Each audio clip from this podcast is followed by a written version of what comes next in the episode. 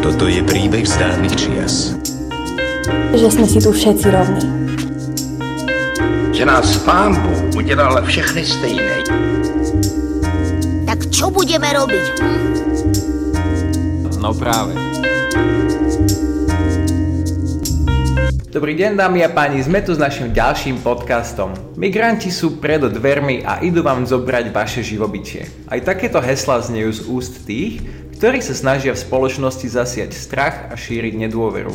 Migranti sa stali lacným terčom nenávisti a slúžia ako packovací panák vždy, keď žiaden iný nie je po ruke. Migranti však nie sú takí, ako ich vykresľujú niektoré dezinformačné portály. Nie sú to hordy barbarov, ktorí prišli dobiť našu zem. Sú to ľudia, ktorí hľadajú život v ľudskejších podmienkach pre seba a svoju rodinu, hľadajú úkryt pred nebezpečenstvom alebo si jednoducho užívajú svoje práva a slobody. Sú to vlastne ľudia ako my. Prečo nám potom samotné slovo migrácia naháňa strach? Čo môžeme robiť, aby sa u nás cítili cudzinci lepšie? Je migrácia nevyhnutná? Na tieto a ďalšie otázky nám prišli odpovedať dvaja veľmi zaujímaví hostia. Dobrý deň, naša prvá hostka je už tu.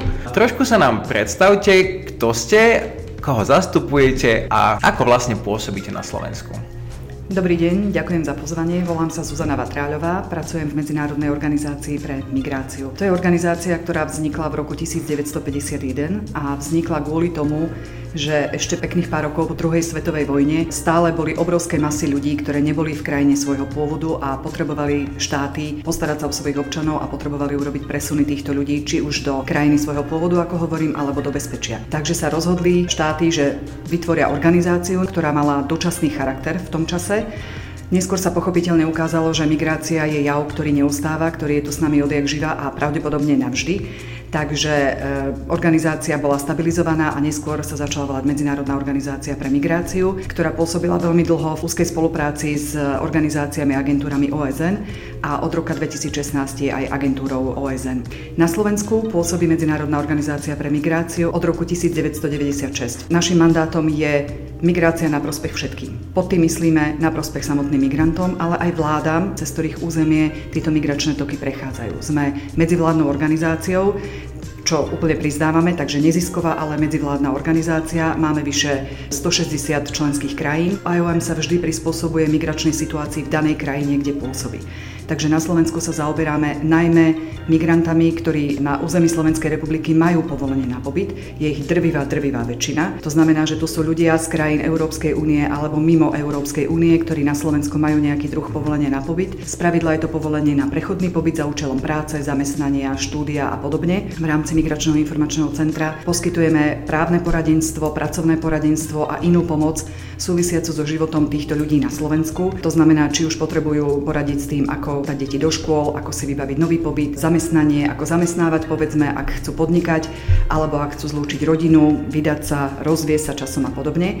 E, v rámci tohto migračného informačného centra, ktoré máme v Bratislave aj v Košiciach, máme ročne vyše 3000 klientov. Na stránke máme mesačne vyše 10 tisíc klikov, takže naozaj masívne sú tieto služby využívané. Ešte by som mala možno dodať, že našou hlavnou cieľovou skupinou sú ľudia, ktorí pochádzajú z krajín mimo Európskej únie, pretože tí majú dramaticky rozdielne právne postavenie na Slovensku ako občania krajín Európskej únie. Ďalšou veľkou časťou našej činnosti sú asistované dobrovoľné návraty a reintegrácie. To sa týka tých migrantov, ktorí na území Slovenskej republiky nemajú povolenie na pobyt a ak sa niekto ocitne bez povolenia na pobyt, to znamená, že prišiel buď mimo hraničného priechodu, ktorý je oficiálny, bez víz, alebo zostal dlhšie, než mal povolenie, než mal víza, nemá si ako legalizovať pobyt na Slovensku, musí sa vrátiť domov.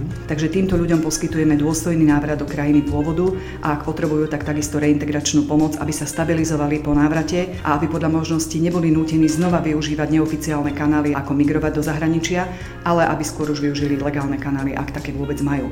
Ročne máme takýchto asistovaných dobrovoľných návratov okolo 100, čo veľmi súvisí s tým, že na Slovensku je takýchto ľudí naozaj minimum. V porovnaní s inými krajinami, ale aj v absolútnych číslach, ročne sa na Slovensku nájde možno 2000 takýchto ľudí, ktorí sú tu bez povolenia na pobyt. Mnohí z nich sú, ak prekračia hranice cez neoficiálny priechod, mnohí z nich sú vrátení už na hranici. Mm-hmm. Takže naozaj tie čísla naše zodpovedajú tomu, že jednoducho je tu takýchto ľudí úplne minimum. Zaoberáme sa aj prevenciou a bojom proti obchodovaniu s ľuďmi, najmä prevenciou. Robíme vzdelávacie aktivity pre všetkých možných profesionálov, ktorí môžu prísť do kontaktu potenciálne s obchodovanými osobami alebo s tými, ktorí sú ohrození. To sú napríklad učitelia, sociálni pracovníci, preventisti, policajní preventisti a podobne. Robíme pre nich vzdelávanie, tzv. tréning trénerov a takisto vypracovávame rôzne nástroje na prevenciu, napríklad mobilnú aplikáciu, ktorú potom títo ľudia môžu využívať s tými, čo sú najviac ohrození, čo sú v podmienkach Slovenskej republiky najmä mladí ľudia. Takže veľmi sa snažíme orientovať na školy, stredné školy a aj na vysoké školy, aby sme ich zachytili v tom čase, kedy sa rozhodujú, že by potenciálne možno išli za prácou do zahraničia a aby vedeli, čo to všetko obnáša. Lebo na Slovensku naozaj sa stretávame pri obchodovaní s ľuďmi najmä za účelom nutenej práce v zahraničí. A napokon e, pôsobíme na Slovensku ako národný kontaktný bod pre Európsku migračnú sieť. Mm-hmm. To je migračná sieť, ktorá je vytvorená v rámci Európskej únie a je na vláde, aby sa rozhodla, kto vlastne bude národným kontaktným bodom, či je to ministerstvo, alebo to môže byť univerzita, povedzme, alebo v našom prípade je to náš úrad. V rámci Európskej migračnej siete zbierame a analizujeme všetky možné dostupné dáta o migrácii. Potom sa z toho robia súhrné správy, ale takisto organizujeme veľa aktivít na podporu tým, ktorí tvoria politiky v oblasti migrácie alebo politiky, ktoré sa týkajú nejakým spôsobom migrácie. A takisto každoročne organizujeme vzdelávací seminár, ktorý znova je určený odborníkom, ktorí nejakým spôsobom pracujú s migráciou, či už priamo alebo nepriamo a rozhodnú sa stráviť, investovať 3 dní do svojho vzdelávania, takže môžu tak urobiť na našom vzdelávacom seminári. To veľmi v skratke, pokiaľ ide o naše aktivity, máme kanceláriu v Bratislave Bratislave a takisto kanceláriu v Košiciach. Musím sa priznať, že vašu činnosť sledujem už dlhodobejšie, či celosvetovo alebo na Slovensku. A vy si tu teraz vymenovali veci, ktoré vy viete spraviť pre migrantov a možno to pre niekoho bude znieť ako, že to je záťaž, že to sú ľudia, o ktorých my sa musíme starať, že je to neskutočne veľa ľudského a finančného kapitálu, ale nie je to iba jednostranné. Migrácia predsa len vie obohatiť krajinu. Krajiny ako napríklad Kanada hrdo prijali identitu krajiny priateľskej pre migrantov a utečencov. V čom je migrácia prospešná krajine? Ja možno začnem tým, čo ste hovorili, že o nich sa treba starať. O našich klientov sa netreba starať. Mm-hmm. My našim klientom poskytujeme poradenstvo a poskytujeme im naozaj služby, aby sa im na Slovensku lepšie žilo. Mm-hmm. Nemusíme to robiť, ale ak to nebudeme robiť, tak záujem o Slovensko zo strany tých migrantov, ktorí sem prichádzajú a sú ekonomicky aktívni a odvádzajú dane a odvádzajú všetky odvody, bude ešte nižší, ako je v súčasnosti. Takže stratíme my, stratíme ekonomicky, stratíme kultúrne a takisto, keď sú migranti dobre integrovaní, ak sú dobre začlenení do spoločnosti, tak z toho má užitok aj spoločnosť, mm-hmm. nie len tí samotní ľudia. A ak im pomáhame napríklad pri dosiahnutí vzdelávania, ktoré nemôžu na území Slovenskej republiky dokázať alebo jednoducho sa lepšie uplatnia na trhu práce, tak len vyrovnávame ich šance s väčšinovou populáciou. Čiže nie je to nejaké preferenčné zaobchádzanie, ale je to len dorovnávanie toho, v akej situácii sú oni na Slovensku. Pokiaľ ide o tie návraty, znova ide o dôstojný návrat tých ľudí domov, aby oni sami mohli dôstojne žiť, ale ak to mám veľmi prehnať, tak znova, aby neboli záťažou do budúcna. Ak sa pýtate, že v čom migrácia krajine pomáha, Každá krajina, ktorá má veľa migrantov, vám povie, že im pomáhajú migranti najmä ekonomicky a takisto kultúrne. Pretože ak sú dobre začlenení, tak naozaj prinášajú veľmi veľa nových vecí, ktoré diverzifikujú krajinu a ktoré ju ozdravujú od nových jedál až naozaj po kultúru, kultúrne podujatia a ovplyvňovanie vlastne také kultúrne a spoločenské tej krajiny. Samozrejme tým nechcem povedať, že migrácia je vždy len pozitívna. Migrácia je taká, ako ju tá krajina využije a ako s ňou narába. Je to niečo, čo je úplne neutrálne a závisí nášho postoja, akým spôsobom to využijeme. A pri tejto príležitosti ešte cítim potrebu aj povedať, že migrácia nie je ako keby jeden jednotný jav. Migranti ano. nie sú jeden národ alebo jedna skupina. Sú to rôzni ľudia, dobrí, zlí, pekní, škaredí, introvertní, extrovertní. Niektorí sú leniví, niektorí sú snaživejší. Jediné, čo majú spoločné, že sú mimo krajiny svojho pôvodu. Mm-hmm. Čiže nedá sa to tak úplne generalizovať, ale vo všeobecnosti naozaj vychádza tým krajinám, ktoré majú vyšší podiel migrantov, že sa im darí lepšie. Ja poviem za seba, ja som takisto bol migrant niekoľkokrát, pracoval som v USA, v Kanade a študoval v Taliansku a nemyslím si, že som bol príťažou, ale stále je tá mienka o migrantoch veľmi negatívna. Ľudia si neuvedomujú, že to môže byť váš sused, váš kamarát, váš rodinný príslušník. Stále majú ako keby taký predsudok. Vedeli by ste preto našim poslucháčom vysvetliť rozdiel medzi tými pojmami utečenec a migrant a povedať nám, ktorého by sme sa mali bať viacej? Naša skúsenosť aj v iných krajinách, aj na Slovensku je, že migranta sa ľudia obávajú, kým reálne nikoho nespoznajú, mm-hmm. alebo veľmi často, kým si neuvedomia, že niekto, koho poznajú, je vlastne migrant. Migrant, opakujem, nie je charakterová črta. Migrant je jednoducho pobytový status. Ak sa pýtate na definíciu, je to niekto, kto sa dlhodobo zdržiava mimo územia krajiny svojho pôvodu, alebo môže to byť vnútorný migrant, mm-hmm. východniar v Bratislave, povedzme, ak to mám veľmi zjednodušiť. E, migrant e, môže byť buď ekonomický, to znamená taký, ktorý ide pracovať do zahraničia, ako ste úplne na začiatku povedali, ide jednoducho za lepším životom, alebo to môže byť migrant tzv. nútený, ktorý je z akýchkoľvek dôvodov nútený opustiť krajinu svojho pôvodu, napríklad kvôli environmentálnym zmenám je už to miesto, kde on predtým žil, neobývateľné. Pokiaľ ide o utečencov, to je zvláštna kategória migrantov a oddelujeme to kvôli tomu, že na rozdiel od migrantov utečenci majú právo na ochranu Drvivá väčšina krajín vrátane Slovenska je viazaných ženevským dohovorom o ochrane utečencov a vlastne ak človek uteká, a uteká je to presne definované pred čím, uteká z obavy o svoj život alebo z obavy z prenasledovania kvôli napríklad náboženskej príslušnosti, kvôli sexuálnej orientácii, kvôli príslušnosti k nejakej sociálnej skupine, kvôli politickému názoru a podobne, takýto človek má nárok na ochranu. Z pohľadu slovenskej legislatívy nehovoríme o utečencoch, ale hovoríme o žiadateľoch o azyl. Takže každý, kto požiada na území Slovenskej republiky o azyl, má nárok na azylové konanie. To je rozdiel medzi migrantom a utečencom že tam je štát povinný sa tou žiadosťou zaoberať, posúdiť ju a je potom už na tom štáte, či dá ochranu vo forme azylu alebo doplnkovej ochrany, alebo nedá ochranu. Ešte by som možno doplnila, ak sa pýtate, ktorého sa viacej báť, Treba sa báť zlých ľudí a zákerných ľudí, či je to migrant alebo to nie je migrant. Nedá sa povedať z tejto definície naozaj pobytovej, či sa treba niekoho báť alebo sa ho netreba báť. Sú to v prvom rade ľudia a myslím si, že, že generalizovať na tom, že niekto sa hýbe z miesta A do miesta B je celkom plitké a myslím si, že veľa ľudí na Slovensku zažíva každodennú migráciu minimálne za prácou.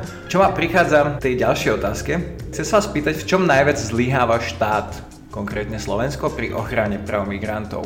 Akým rizikám musia čeliť?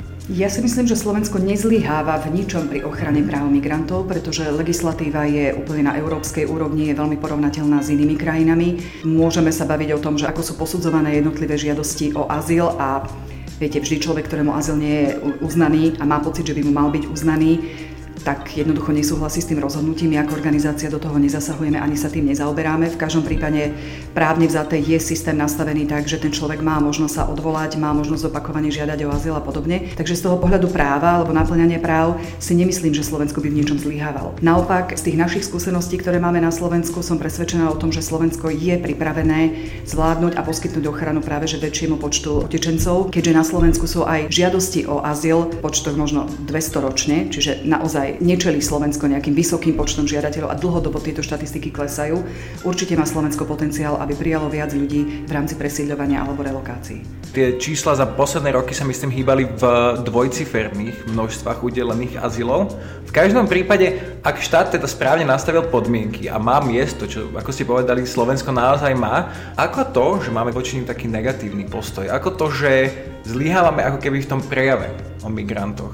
Naša skúsenosť je taká, že máme obavy z neznámeho mm-hmm. a ako som už hovorila, aj na Slovensku vidíme, že ako náhle niekto pozná migranta, cudzinca, akokoľvek, ako náhle ho poznáte osobne, tak viete, či je sympatický alebo nie. A to, či je migrant, už je naozaj potom v druhom, treťom rade, alebo vôbec na to nemyslíte a zaoberáte sa tým len preto, že má nejaký zaujímavý prízvuk alebo varí niečo iné, alebo správa sa nejako inak a zaujíma ho iná hudba. Takže v prvom rade ide o osobnú skúsenosť. Slovensko sa stále radí v rámci Európskej únie medzi krajiny s najnižším podielom cudzincov na celkovom obyvateľstve je to niekde okolo 2% a stále takmer polovica z týchto ľudí pochádza z krajín Európskej únie. Čiže to sú takí poloviční cudzinci, ako keby, z pohľadu práva aj z pohľadu inakosti, že ich tak nevnímame a, a nie sú ničím rozdielni. A keď niečo nepoznáte, ak nemáte osobnú skúsenosť, tak oveľa ľahšie sa vo vás budzuje strach. Bohužiaľ, migrácia sa aj na Slovensku stala veľmi spolitizovanou témou, veľmi politickou témou už vo voľbách v roku 2015 a 2016 a v podstate čiastočne aj teraz. A to je presne to, že ak hovoríte k ľuďom, ktorí nemajú osobnú skúsenosť, ľahšie ich ovplyvníte a ľahšie sa hovorí o niečom možno, čo nie je až takým problémom pre krajinu ako o iných veciach. Takže ja si myslím, nemám na to nejaký výskum alebo nejakú analýzu, ale vychádza nám z našich skúseností aj z našich kontaktov v rámci Slovenska, že tie obavy vznikajú takto. Pretože kedykoľvek my máme nejakú aktivitu zameranú na verejnosť, čo sú povedzme verejné diskusie, kam dovedieme zo pár cudzincov, či už sú to ľudia, ktorí majú azyl na Slovensku alebo na Slovensku pracujú, tak vidíme, že sa s nimi ľudia radi rozprávajú a vidíme, že sa tie ľady prelamujú. Samozrejme, na takúto našu aktivitu príde niekto, kto má minimálne otvorenú mysel. Je jasné, že tam nepríde niekto, kto je úplne uzavretý, ale aj tak vidno aj z tých reakcií, že ľudia nám otvorene povedia, že toto som si nikdy neuvedomil, alebo o moslimoch som mal úplne inú mienku a teraz keď, keď vidím týchto ľudí, tak je to úplne iné. Moja ďalšia otázka je taká, že čo ďalej kvázi, lebo tí migranti z iných krajín, z európskych, um, amerických, afrických sú tu dnes už s nami. Tie čísla sú možno nezávratné, ale pravdepodobne sa tento trend nebude zastavovať. Pravdepodobne, ako vy ste už spomenali v predchádzajúcom vstupe, v predchádzajúcej otázke, že už aj na základe nielen ekonomických a náboženských a politických dôvodov musia ľudia migrovať, ale už napríklad aj za, vznikajú tzv. tí klimatickí utečenci. Moja otázka je, že či je migrácia nevyhnutným javom, s ktorým sa budeme musieť jednoducho zmieriť, alebo či sa jej dá nejako zabrániť? Migrácii sa rozhodne nedá zabrániť. Migrácia je doslova stará ako ľudstvo samé od začiatku, odkedy existuje človek ako živočišný druh, ak to mám tak povedať. Ak už jedno, na jednom mieste nemohol žiť rovnako pohodlne, tak išiel na iné miesto, kde bola úrodnejšia pôda, kde bola čistejšia voda alebo kde vôbec bola voda. Čiže vnímať migráciu ako niečo, čo môžeme regulovať, zastaviť alebo prijať alebo čokoľvek Migrácia je niečo, čo tu stále je, je to v našej ľudskej podstate. Takže závisí len od nás, ako sa k nej postavíme. Podľa mňa naozaj zastaviť sa nedá, pretože je to prirodzený proces a je to pozitívny proces. Takže je veľmi dôležité, aby ľudia neboli nútení migrovať. Je veľmi dôležité, aby využívali bezpečné spôsoby migrácie, aby sme im umožnili tým, ktorí majú potenciál, ktorých my vieme využiť, aby sme im poskytli možnosť, aby migrovali v rámci nejakých legálnych možností, aby mali víza, aby mali možnosť legálne pricestovať tam, kde jednak sú žiadaní a jednak kde majú záujem. Ak sa pozriete pozriete celosvetovo na migráciu, odhaduje sa, že vyše 250 miliónov ľudí sú medzinárodní migranti. Tí by už urobili, myslím, že piatu najväčšiu krajinu na svete, keby mali jednu krajinu. A z toho len veľmi malá časť sú nútení migranti a utečenci. Veľmi malá časť, ale tiež sa to ráta v desiatkách miliónov, bohužiaľ. Ale ak celkovo, ak hovoríme o migrácii, tak migrácia to sú tí legálni, to sú tí ekonomickí migranti, ktorí obohacujú krajiny, cez ktoré prechádzajú alebo v ktorých sa rozhodnú žiť. Pokiaľ ide o Slovensko, tie štatistiky sú ešte markantnejšie, pretože je tu vyše 140 tisíc ľudí na nejakom type pobytu. A to sú práve tí ekonomickí migranti, tí najžiaducejší, ktorí tu podnikajú, študujú, pracujú, vytvárajú nové pracovné miesta, prispievajú do spoločnosti, platia odvody a platia dane, ako som hovorila a podobne. Takže podľa mňa nejde ani tak o to, že jednoducho zmieriť, ale skôr využiť na prospech. Využiť na prospech krajine, ekonomické a kultúrne a otvoriť možnosti viacerým ľuďom práve, že aby prišli. Slovensko potrebuje pracovnú silu. Napriek súčasnému trendu možno prepúšťania v niektorých segmentoch e, ekonomiky, stále desiatky tisíc ľudí chýbajú na trhu práce. Samozrejme, pracovní migranti to nevyriešia, nie je to jedno samospasiteľné riešenie, ale je to jedno z najrýchlejších riešení, pretože prídu ľudia, ktorí môžu okamžite nastúpiť. Oproti vzdelávaniu, ktoré je povedzme tiež dôležité, ale trvá pár rokov a podobne. Čiže podľa mňa treba s migráciou pracovať ako s neutrálnym faktom a podľa možnosti ju využiť tak, aby netrpeli samotní migranti, ale takisto, aby netrpela krajina, aby to bolo využité vo vzájomný prospech. Absolútne súhlasím. Naozaj nemôžeme zostať sami a dúfať, že sa zlepšíme alebo dúfať, že sa posunieme dopredu. Tá migrácia, ako ste hovorili, je stará ako ľudstvo samo a to je moja otázka, teda, že či aj ten pohyb pre vás je tá ľudskosť a teda tradičná posledná otázka, čo pre vás znamená ľudskosť v súvislosti s vašou prácou? Áno, myslím si, že pohyb je súčasťou ľudskej podstaty a ak sa pýtate na samotnú ľudskosť, tak podľa mňa ľudskosť naozaj kvie v tom, že na rozdiel od iných živočíšnych druhov nie sme odkázaní žiť jeden na úkor druhého, ale skôr máme tu možnosť žiť tak, aby sme sa vzájomne podporovali, aby sme si vzájomne pomáhali a aby to bolo na prospech všetkým. Mne sa nedá nič len súhlasiť s týmto výrokom. Budem teda dúfať, že migrácia aj na Slovensku nebude strašiakom, že to bude naozaj šancou a príležitosťou pre zlepšenie našej spoločnosti. Ja vám chcem poďakovať za dnešný rozhovor. Chcem vám poďakovať za vašu prácu, ktorú s IOM robíte na Slovensku. Držím vám palce, držím palce, aby aj kultúra príjmania migrantov na Slovensku vzrastala a aby sa aj vám darilo vo vašej práci. Ešte raz ďakujeme. Ďakujem veľmi pekne za pozvanie. Dámy a páni, dobrý deň. Sme tu s našou druhou hostkou Michailou Pobudovou z OZ Marina, ktorá sa nám teraz predstaví. Dobrý deň. Dobrý deň, ďakujem veľmi pekne za pozvanie. Povedzte nám niečo o vašom pôsobení na Slovensku. Vy ste tak sa prebehom posledného roka, dvoch dostali nejak tak viac na výslenie do minimálne našej bubliny. Povedzte aj ľuďom mimo našej bubliny, že čo robíte. Takže občianske združenie Marina sa venuje integrácii cudzincov do slovenskej spoločnosti. A oficiálne sme boli založení ako občianske združenie len v roku 2017, takže reálne tento rok budeme slaviť tretie narodeniny. Začali sme však už skôr v roku 2015, keď začala byť téma utečenectva veľmi silná v médiách a v Európe kvôli tomu, že množstvo ľudí z Afriky a z Blízkeho východu začalo putovať našim smerom. My sme vtedy aj s, s ľuďmi okolo spoločenstva Ladislava Hanusa vytvorili takú iniciatívu s názvom Kto pomôže, ktorej cieľom bolo nájsť tisíc dobrovoľníkov, ktorí by slúbili, že nejakým spôsobom by boli ochotní pomôcť pri integrácii utečencov, ak slovenská vláda odsúhlasí presídlenie 100 rodín zo Sýrie a z Iraku. A my sme to rozbehli v apríli 2015 s tým, že sme si vôbec nevedeli predstaviť, že či sa to uchytí alebo nie, ale do pár mesiacov tam bolo tisíc ľudí, do konca leta tam bolo vyše 2000 ľudí, takže sami sme z toho boli príjemne prekvapení, že existuje na Slovensku taká obrovská vôľa ľudí pomôcť utečencom napriek tomu, že to nebolo to, čo sme cítili a čítali zo slovenských médií. Ja to cítim tak podobne vo svojej skúsenosti, že naozaj tie médiá poskytujú viacej priestoru tomu hejtu ako tej pomoci, prečo sme veľmi radi za každú takúto podobnú iniciatívu. A možno sa dostaneme k takým tým podrobnostiam počas otázok, ale mňa by tak veľmi zaujímalo, myslím si, že aj divákov, že keď je toho, toho hejtu v spoločnosti tak veľa, či vaši klienti musia sa akože s tým hejtom stretávať a čeliť mm-hmm. nejakým prekážkam, ktoré sú podľa nich najťažšie pri mm-hmm. zaraďovaní sa do slovenskej spoločnosti? Toto hneď ako ste otvorili, tak mám odpoveď na takých dvoch úrovniach. Prvá je tá, že to, keď spoločnosť začne negatívne vnímať nejakú skupinu ľudí, formuje to názory a postoje ľudí voči tejto skupine a to nevyhnutne sa odráža potom na tom, ako sa cítia tí samotní ľudia. Takže že my sme mali niekoľko ľudí, ktorí k nám prichádzali aj v roku 2015-16, ktorí začali fyzicky cítiť, že sú nevítaní v tejto spoločnosti, čo ich nutilo k tomu, že menej sa chceli objavovať v spoločnosti, menej chceli rozprávať o tom, že odkiaľ reálne sú, z akých okolností sem prišli. Dokonca e, niekoľko rodín aj e, moslimských odišlo, odsťahovalo sa do Viedne, lebo cítili, že naozaj Slovensko nie je krajina, ktorých víta alebo ktorá ich tu chce. Tá druhá úroveň je taká, že to, ako sa formujú názory ľudí, vplýva aj na to, ako vykonávajú svoje každodenné funkcie napríklad. Hej? Takže to znamená, že ak pracuje niekto na úrade a príde mu tam cudzinec, tak je možno menej ochotný nájsť nejakú spoločnú reč alebo mu výsť v ústrety. Funguje to aj tak, že majiteľ bytu Slovák napríklad je menej ochotný prenajať tento byt niekomu, ktorý inak vyzerá alebo nerozpráva po slovensky a to akoby vytvára bariéry v takej základnej integrácii pre ľudí, ktorí sú u nás migranti alebo utečenci. Um, ale čo hovoríme my vždy a myslím si, že všetky organizácie, ktoré sa venujú integrácii na to radi tlačia tiež, je, že jazyk je naozaj brána do spoločnosti a v momente, ak ten človek sa naučí po slovensky, on vie e, veľa tých bariér odstrániť, alebo teda už veľa vecí si vie akoby sám vydiskutovať, vydilovať, vysvetliť, ale ak ešte tento človek, a to teda určite, že v prvom roku, v prvých dvoch rokoch ešte nie je taký podkutý jazykovo, naozaj, že vníma veľké bariéry v existencii v spoločnosti.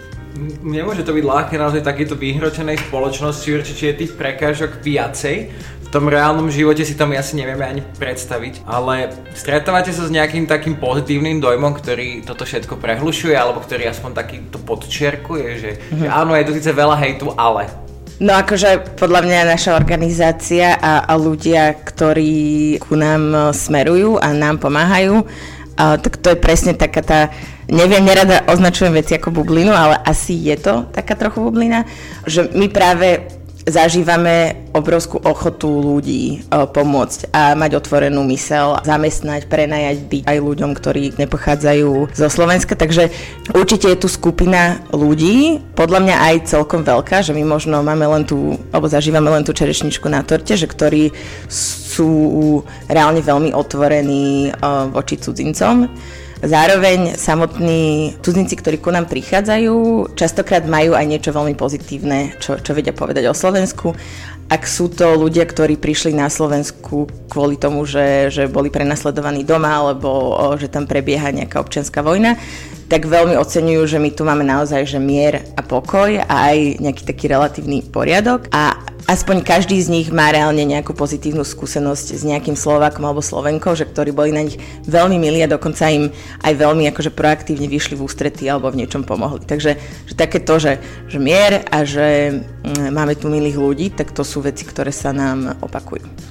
Ja som si všimol, nazvime to v tej našej bubline, že vaša organizácia sa snaží tak prenikať do tej spoločnosti slovenskej, hlavne, jak by som povedal, cez žalúdok. Mm-hmm. Že vy povzbudzujete svojich, keď môžem povedať, klientov, aby prinášali svoju kultúru na Slovensko aj v podobe týchto jedál a myslím si, že to dosť osvedčilo. Aj tu v Bratislave ste boli tuším na dobrom trhu. Z toho opačného spektra je naozaj toto vítané? Podľa mňa práve jedlo je ten element cudzej kultúry, ktorý je vítaný. Že nevnímame negatívne, že väčšinou minimálne táto populácia, že v Bratislave a okolí je zvyknutá na medzinárodnú kuchyňu. Je pravdepodobné, že počas týždňa, keď idú na obed na menu, tak, tak aspoň jedenkrát zajdu niekam, kde je ponúkané nejaké zahraničné jedlo. A my sme si vlastne aj preto práve vybrali túto tematiku, lebo to vnímame, že to je ten ten najmenší spoločný denominátor, že, že na čom sa vieme zhodnúť, že toto je fajn, že toto je fajn, že nám sem priniesli a toto nám chutí. Čo my dúfame je, že že toto bude len prvý krôčik k tomu, aby sme boli možno otvorenejší prijať alebo minimálne nehejtovať a, a možno rešpektovať nejaké iné prvky kultúr uh, ľudí, ktorí sa prichádzajú. Ja keď som začal chodiť do sveta, tak nejak aktívnejšie, tak som sa dochádzal dosť s problémami práve s týmto jedlom a práve s takou nejakou tou výmenou kultúry, lebo ten slovenský zvyk býval veľmi často, že donesieme flašu nejakého alkoholu a práve vo východných krajinách to nebol úplne vítaný, vítaný zvyk. Presne s týmto jedlom, akože navariť halušky bez slaniny je tiež už také umenie, ale hovorím, že, že jedla, ktoré som jedol na tom dobrom trhu, ako keby tak nejak búrali a neurážali nikoho, za čo Slovensko vie naozaj dosť uraziť. Teraz smerujem ku jednej takej otázke otázke, že ako reagujú ľudia, s ktorými pracujete na hoaxy o nebezpečných mm-hmm. migrantoch. Chcem sa spýtať, či už vznikajú nejaké možno iniciatívy, alebo nejaké odboje, alebo nejaké stiažnosti, alebo či ľudia volajú do novín a hovoria, že toto vôbec nie je pravda. Určite už nám uh, niekoľko ľudí, s ktorými pracujeme, povedal, že, že vníma, že sa toto deje, tieto hoaxy, že, že vnímajú, že, že negatívne sa komunikuje o ich komunite.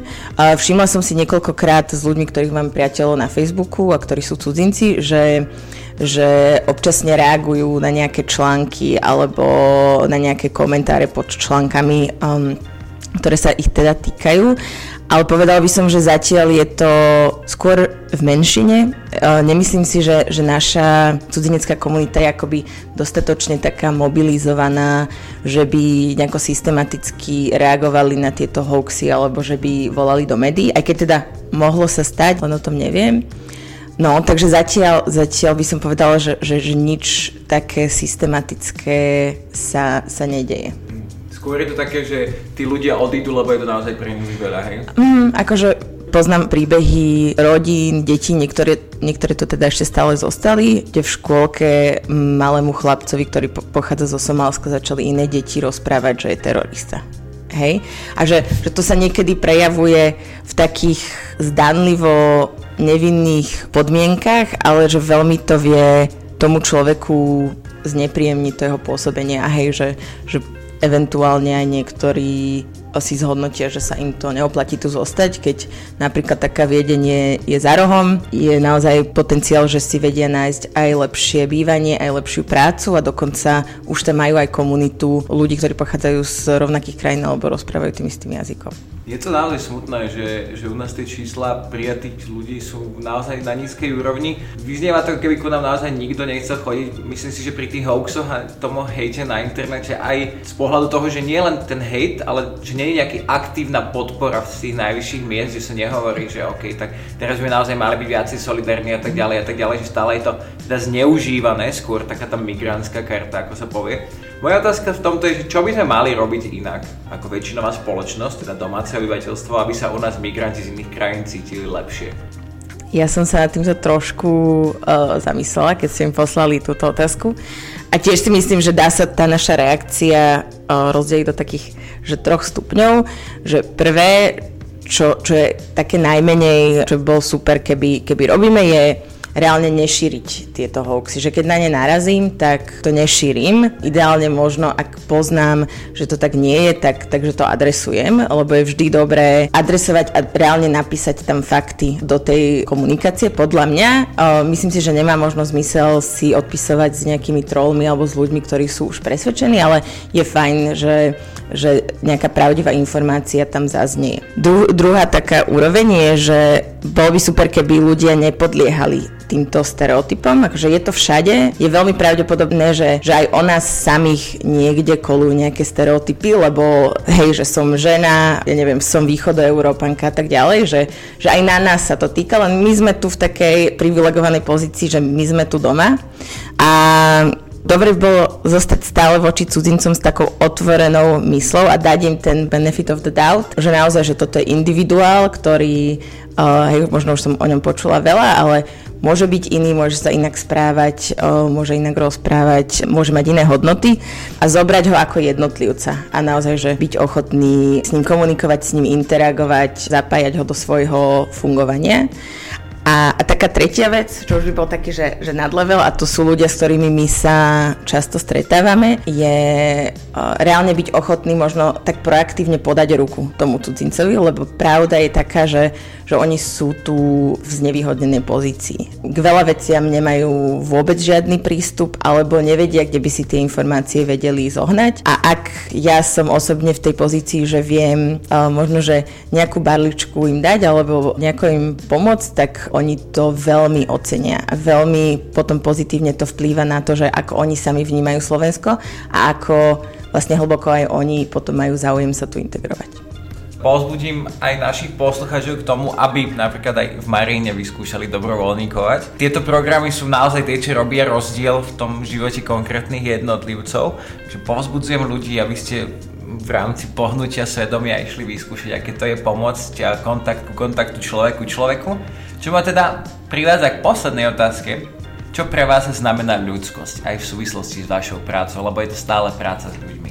Ľudskosť pre mňa znamená um, alebo teda má to také uh, tiež dve strany, že na jednej strane ľudskosť je podľa mňa o takej um, empatii a citlivosti a ochote pomôcť. Uh, to si myslím, že toho vidíme my celkom dosť v našej práci. A na druhej strane je to aj o takej zraniteľnosti a robeniu chýb. Že to si myslím, že je také, že že rídzo ľudské tiež. Je dôležité podľa mňa, že mať obe tie stránky, že určite sa stane každému z nás, že spravíme chybu alebo niečo zlo odkomunikujeme alebo niekoho urazíme alebo o, niekomu nebodaj ublížime, ale zároveň je extrémne ľudské byť ochotný sa ospravedlniť, pomôcť, odpustiť. A podľa mňa, že keby, keby takýto typ ľudskosti sme, sme mali my všetci, my sa to snažíme, jasné, že to sa nedarí vždy, tak by sa nám tu všetkým lepšie žilo, či už je to majorita alebo menšiny. Ďakujem za veľmi peknú odpoveď.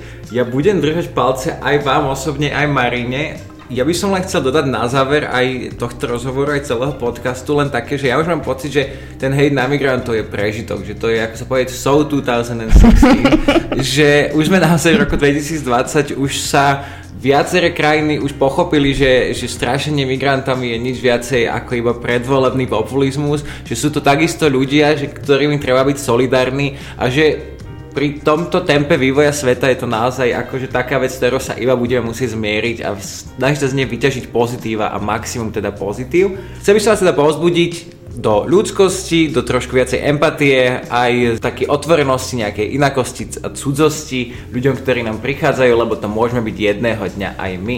Ďakujem Michaele Pobudovej z OZ Marino, ďakujem vám dnešní poslucháči a prajem pekný deň ešte.